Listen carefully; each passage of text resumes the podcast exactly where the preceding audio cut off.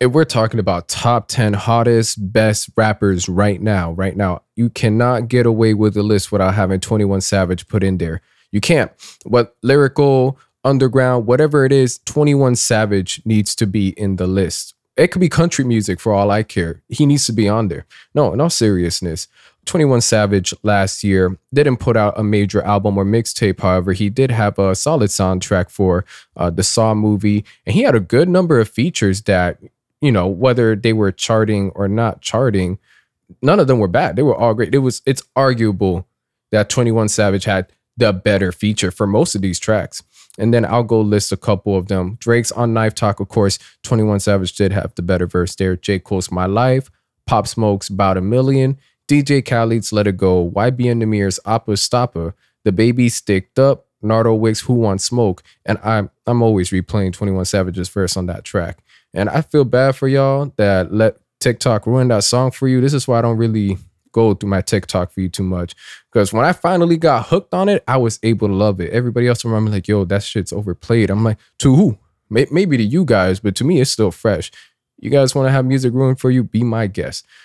After that, you know, we got uh, Roddy Ricch's Hibachi, Rick Ross on Outlaws, Pooh Shiesty's Box of Churches, and G Herbo's Tops. Can't forget Young Nudy, Child's Play that was easily we got what about 10 features. I, could i be missing another? Probably. Let me know if i am then put me on if i missed out on anything. So regardless of um, a lack of a main not a mainstream a big project 21 was very active last year. And right before of course the new year he gave us a two pack of two bangers two bangers. And uh, i wouldn't say they're completely different from each other but what we got to come to understand with 21 savage is he's come a long way from 2016 with Savage Mode. He's not just a savage rapper. He's shown in um the following album and the Savage Mode 2, of course, there's the whole other side of him that deals with the conflict of love, whether it's through betrayal, through loyalty, or him wanting to experience it, but having things in his past sort of block him out of it, or not so much, um, not want to be fully invested, but just seeing it and feeling it differently to, I guess, his idea of it.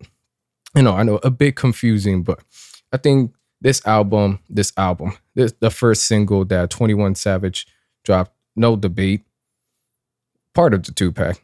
Uh, would I would it be fair to say single? No. Anyway, it's the you know the production is has this ambience to it. It's melodramatic. It's something I would even say reminded me of Dark Lane demo tapes. And Twenty One Savage just gives it all to us. Of course, we still got we still got verses that will, he will run down your block, shoot out your ops, which we love to hear. But he's also this is something that Twenty One Savage has been able to do great.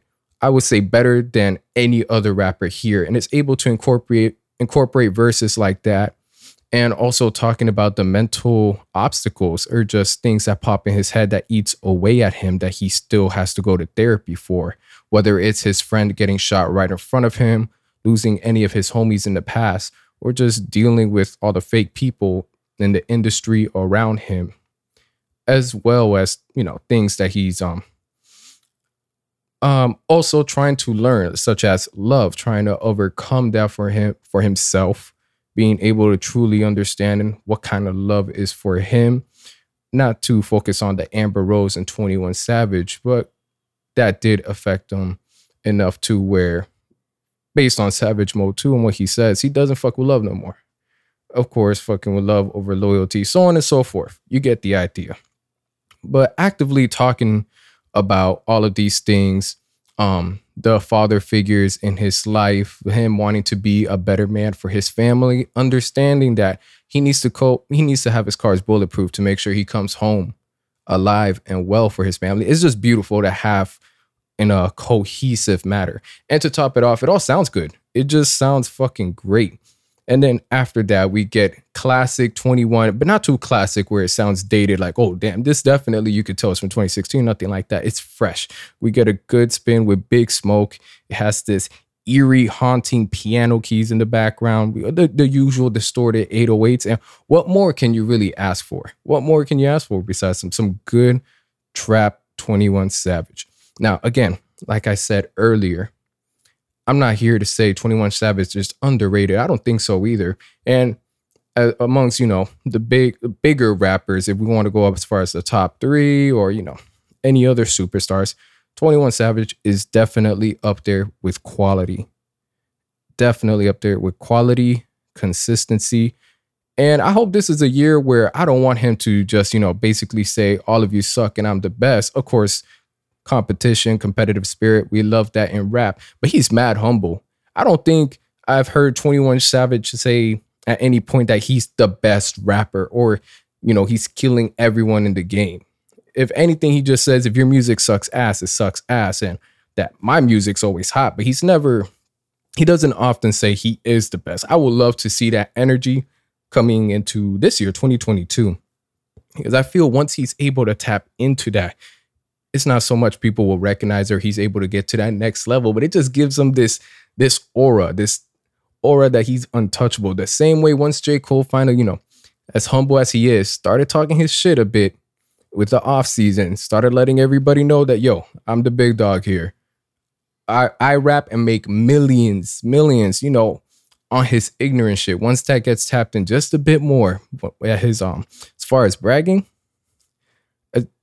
I don't I don't even know what to say besides the fact that I'm gonna love the music. Let me know what you guys think about these two recent singles.